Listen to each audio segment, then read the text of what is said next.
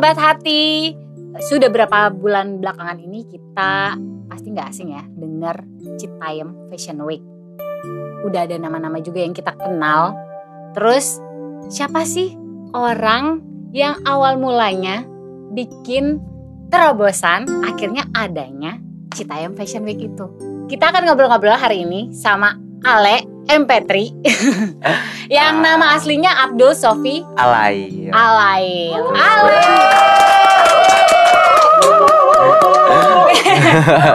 Lihat dong, langsung suka banget. Kita tanya dulu apa kabar Oke. Ale. Ah, alhamdulillah baik kak kabar juga gimana nih kak Cika Baik juga, Wah. sehat dan semangat ketemu Ale hari ini. Wah aku juga semangat banget nih kak diundang di podcast pakai hati kita Oke, semoga bisa bermanfaat nantinya obrolan Yes. kita. Kalau ngeliat Ale, nomor satu tuh yang bikin nengok itu adalah fashionnya. Pas lihat-lihat Citayam Fashion Week itu aku udah nandain. Sebelum masa aku, aku tadinya Oh, nggak tahu oke. nama Ale juga, belum Heeh. tahu gitu. Yang paling aku suka yang ini, karena fashionnya itu nyentrik gitu, statement banget gitu. Misalkan baju Ale yang Ale pakai itu aku suruh pakai, aku mau. Oke Kayak gayanya gitu aku suka banget. Le, Heeh. ngomongin fashion, Ale tuh suka fashion dari umur berapa? Kalau dibilang suka fashion aku dari mulai kecil kali ya kak Dari Karena kecil. betul suka ngeliat-ngeliat kayak ih lucu nih Kayak punya impian juga jadi fashion designer Majalah. Yes bener kak Karena suka lihat di TV-TV kayak Hmm. kok ini keren ya keren ya Jadi udah lama sih untuk terobsesi di dunia fashion Jadi kalau nonton atau baca yang Ale perhatiin justru Baju-bajunya ya, betul gitu. Ale tuh bisa ngegambar juga ya. Bisa sih kak sedikit-sedikit.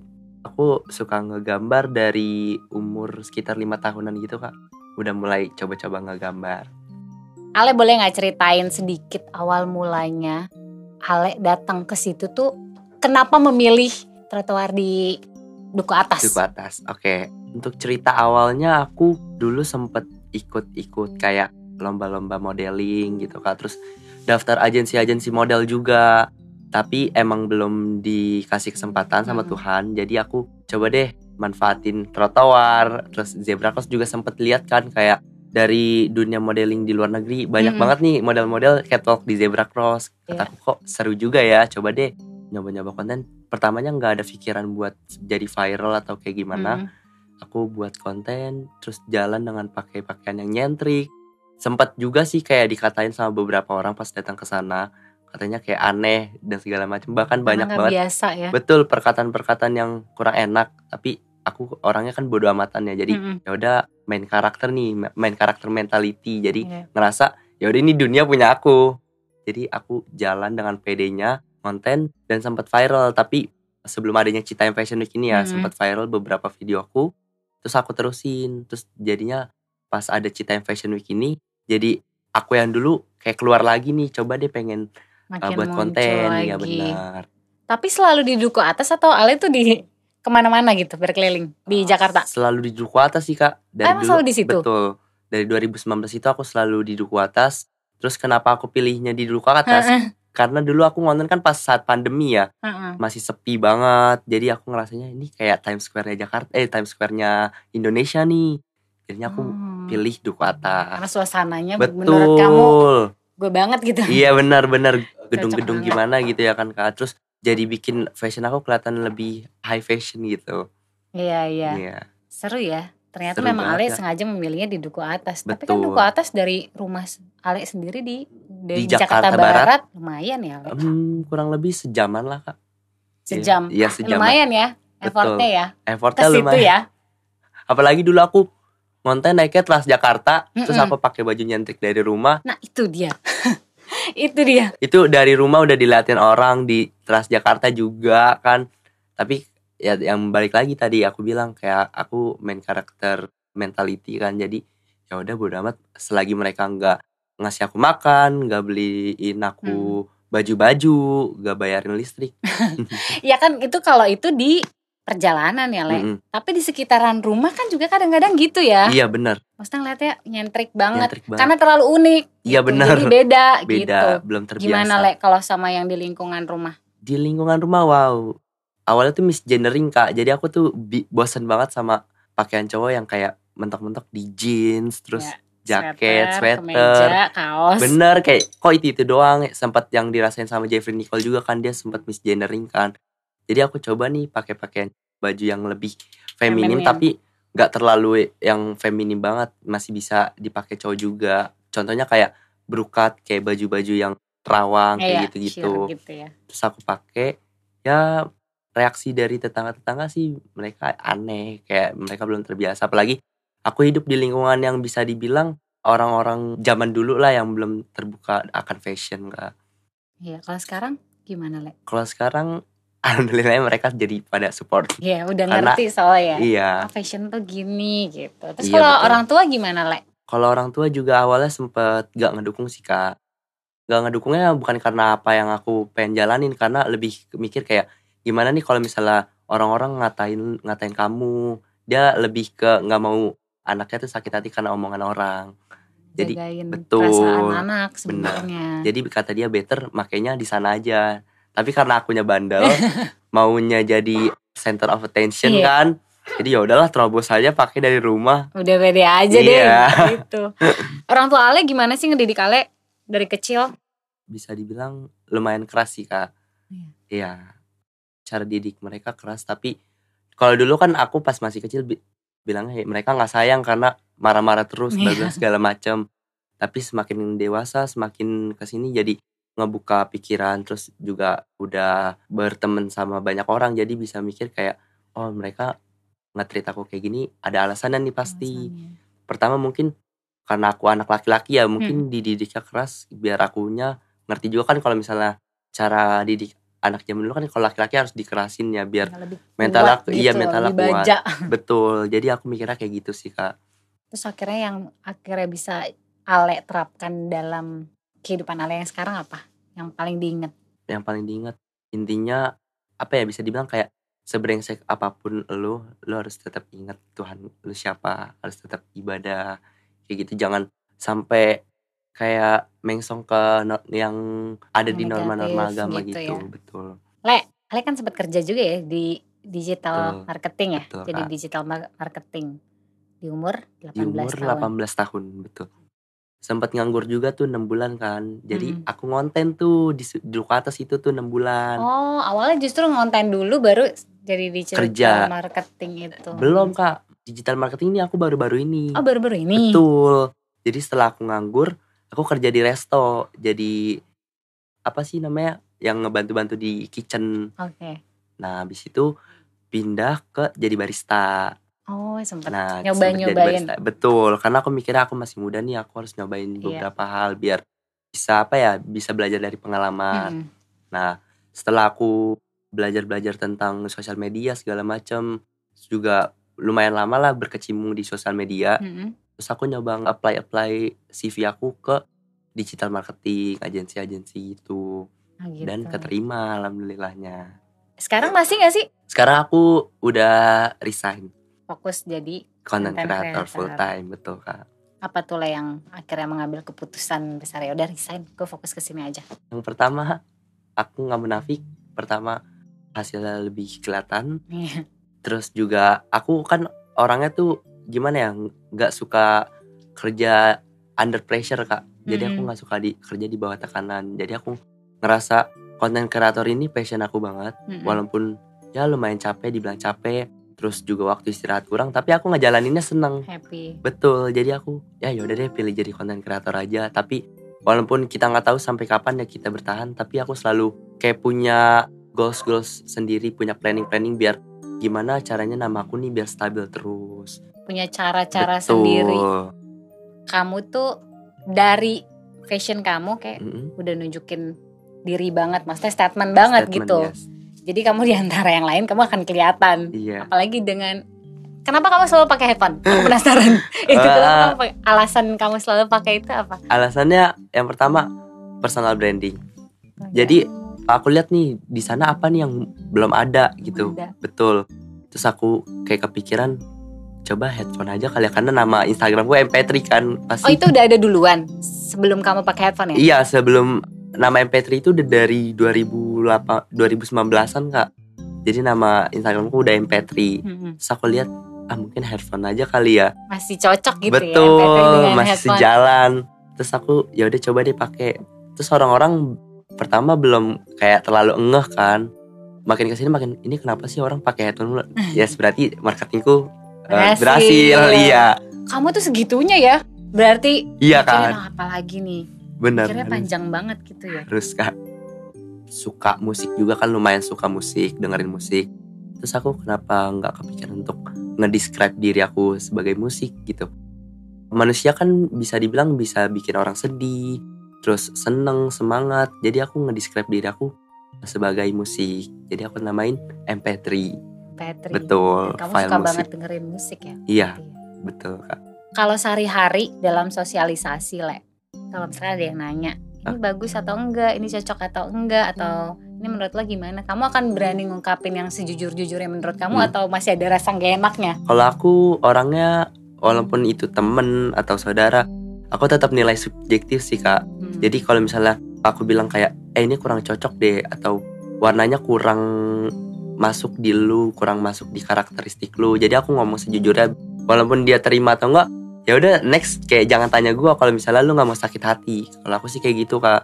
Daripada aku ngomong manis, pura-pura Iya, pura-pura bohong atau segala macem buat nyenengin. bener buat nyenengin hati kan di sini lu nanya gue berarti lu harus siap terima masukan gua kita juga sama-sama belajar kalau misalnya lu juga ada masukan buat gua aku bakal terima Bakalan gitu kak terima. betul Biasanya tuh yang kayak gitu awal-awalnya mungkin, aduh dia ngomongnya jujur banget ya. Tapi lama-lama akan dicari. Iya, bener. Karena gue tau lu jujur. jujur Kalau betul ngomong jadi gue percaya nih sama omongan lo kak gitu kan. setuju Terus siapa yang menginspirasi Ale dalam berfashion?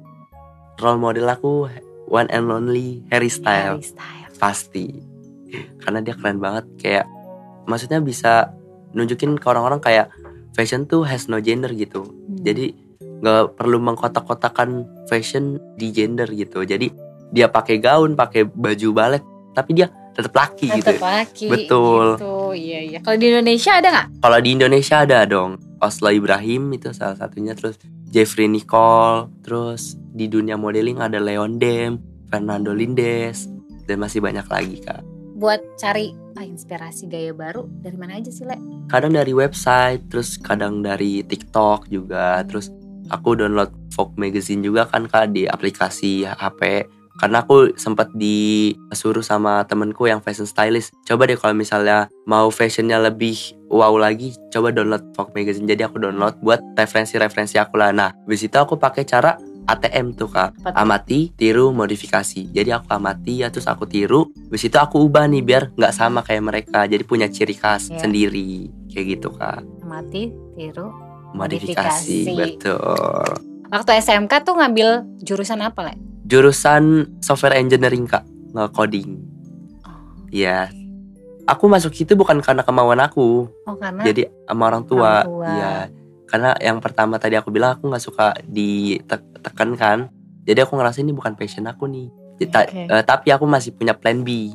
Jadi di sana ada eskul desain grafisnya kayak ngegambar-gambar. Jadi Oh, aku itu yang kamu banget. tekunin betul. Tekunin di ekstrakurikulernya. Kalau aku sih punya mindset kalau misalnya di cara ini lu nggak bisa coba cari cara lain yang menurut lu kayak ini passion lu banget kayak gitu kak. Oke. Tapi akhirnya untung orang tua ngedukung ya Le. iya ngedukung kak akhirnya support. Alhamdulillahnya aku di punya orang tua yang supportive sih kak support system banget.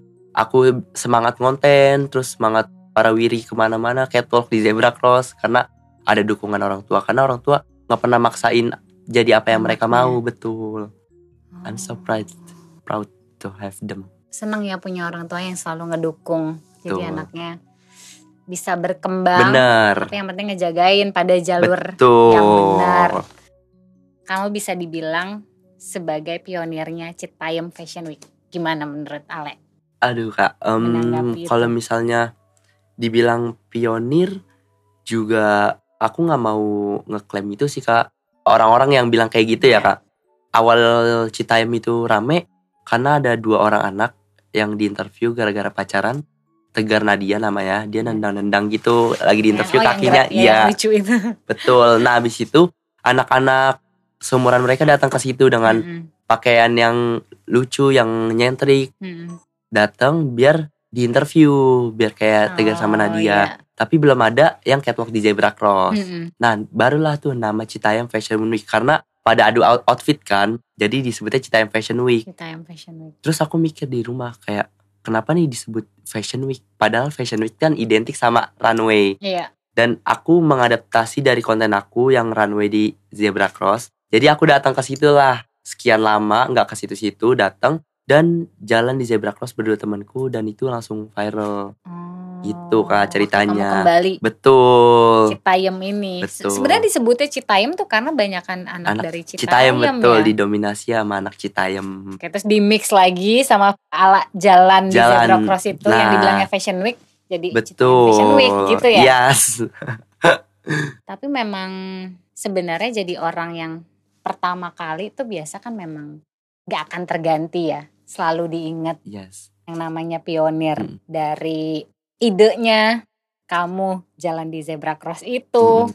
dari baju kamu yang nyentrik Nyentrik. orang tuh akan selalu inget kan Iya, selalu nempel betul. terus ngomongin pionir juga sebenarnya waktu ini booming Citayam Fashion Week booming kan juga ada teman-teman ya teman-teman Ale Iya. juga gitu yang akhirnya diundang di mana-mana Mm-mm. terus maksudnya diwawancara gitu dan namanya tuh booming juga Iya. jujur aku tadinya nggak tahu gitu Heeh. pasti ada pionirnya gitu Mm-mm. kan Ale sebagai pionir aku melihat itu di saat teman-teman Ale yang lain namanya naik diundang di mana-mana gitu Mm-mm. segitunya aku tuh justru ngeliat ya Ale santai-santai aja gitu tenang Iya. karena kan ada juga orang yang melihat situasi itu dan merasa kayaknya ini awalnya karena gue deh terus akhirnya ngasih statement Yes. gitu ini awalnya gue loh Iya gitu. benar-benar Karena kak. saking ingin lihat ke gue, lihat ke gue, Iya. jangan ke mereka dulu mulu gitu kan Heeh, kadang-kadang ada juga orang kayak Benar, gitu.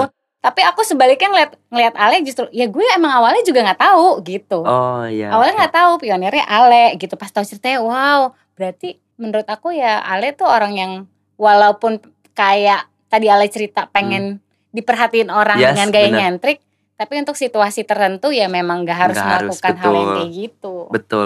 Terkadang untuk beberapa hal gak butuh validasi sih kak. Yes. Biar orang-orang yang nilai aja. dan melihat aja. Betul.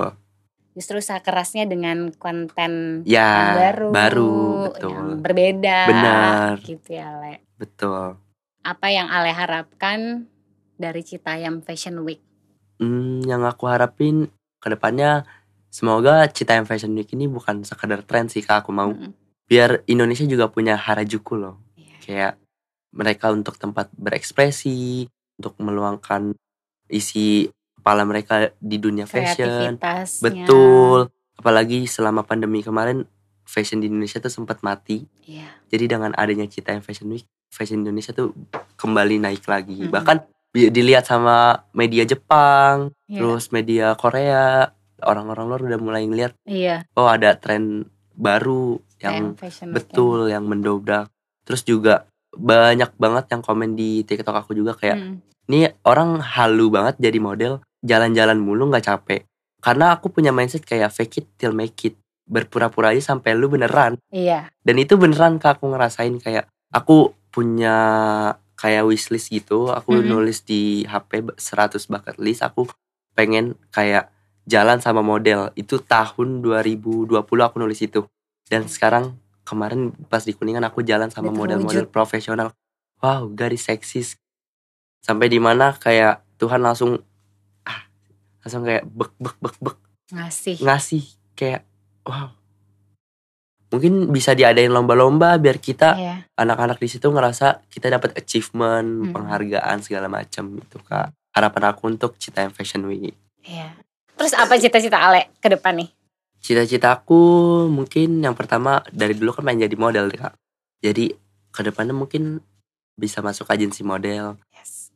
itu goals pertama aku sih kak terus bisa jalan di Paris Fashion Week Amin. Aku tahu sih itu impossible tapi balik lagi yang ke pertama tadi aku bilang Tuhan selalu ngeliat perjuangan seseorang kan. Mungkin aku harus berusaha dua kali lipat biar bisa jalan di sana karena aku tahu itu nggak mudah. Ya tapi kalau misalnya aku beruntung kenapa enggak? Karena perjalanan kamu sampai sekarang aja tuh gak impossible sih. Iya benar, Dari possible yang kamu bayangin dan kamu lakuin aja dulu. betul, Itu kan kayak doa ya. benar, Yang kita ucapin. betul, apa yang kita pikirin Betul. apalagi kita tuh berdoa aja kadang ngucap. Ngucap, kadang iya. tuh pikiran aja tuh udah doa juga Doa, loh. betul betul kak Pikiran aja dulu yang bagus. bener Pengennya jadi apa? apa betul Bisa kok pasti. setuju kak Bisa pasti ada jalannya. yes amin manifesting itu perlu kak. Yes. iya. Biarin aja orang nganggap dasar lu halu segala macem. Ya dari halu itu aku percaya bisa jadi kenyataan gitu. Itu sih kak yang aku dapet. Dengan halunya aku aku bisa jalan bareng model-model profesional gitu. Yes. Iya, akhirnya bisa loh. iya bener. Oke Ale, terakhir. Kita minta tips dari Oke. Ale untuk temen-temen yang mungkin punya impian banyak di depan. Hmm. kayak Ale. Tapi banyak juga hal-hal yang kayaknya kok susah banget ya. Oke. Kayaknya nggak selalu mendukung ya lingkungan atau situasi. Kadang kan ada orang-orang yang gampang nyerah, Mm-mm. tapi Ale enggak. yes Gimana Ale kasih tips untuk teman-teman kita untuk sahabat-sahabat hati yang mungkin lagi denger atau nonton? Oke, yang pertama aku bukan ingin menggurui atau apa. Kita sama-sama belajar juga, biar kita istilahnya jadi orang yang sukses lah. Pertama kita harus mau terus belajar, jangan pernah ngerasa cukup. Even ilmu gue udah cukup nih, tapi aku selalu nggak pernah ngerasa kayak gitu kak. Aku selalu ingin belajar, belajar dan belajar. Jadi aku kumpulin nih point of view orang, Mm-mm. terus aku gabungin, terus aku tarik benang merahnya. Nah, dengan cara belajar dari orang-orang aku Iya. ngerasa bisa ngebawa aku ke titik ini. Iya, iya. Terus yang kedua terus berusaha aja walaupun ya namanya hidup pasti ada kadang di atas kadang di bawah. Iya. Tapi gimana cara kita nge-handle-nya aja kak. Tuhan nggak pernah merem kok Hmm. dengan kita-kita yang selalu berusaha. Iya. Pasti tinggal tunggu waktunya aja nih kapan dikabulin. Iya. Jadi kita tetap aja berusaha. Yang ketiga mungkin kita harus bisa lebih kreatif kak. Iya. Biar kita punya cara-cara sendiri untuk menuju kesuksesan kayak gitu kak. Tips dari aku. Kalau gagal nggak apa-apa, Nggak kalau susah nggak apa-apa, Gak apa-apa kak, gak apa-apa banget. dijalanin aja, Betul. tetap semangat. Oke sahabat hati, terima kasih yang udah dengar, terima kasih juga Makasih untuk kak. Ale untuk sharing-sharingnya. Yes. Happy banget dengar cerita Ale. Terima kasih Semoga kak. setiap harapannya, bucket listnya tercapai pelan-pelan. Amin. Dan selalu percaya, percaya apa yang Betul. kita mau kita bisa Betul. jadi orang yang kayak gitu nanti suatu hari. Betul. Terima kasih sahabat hati yang udah dengar udah nonton. Jangan lupa ya di subscribe YouTube-nya, follow Spotify-nya, Instagram-nya juga untuk tahu kapan tayang episode-episode baru. Dan Juga di follow juga TikTok-nya. Sampai ketemu di episode selanjutnya. Selanjutnya, bye. Dah. Oke, thank you.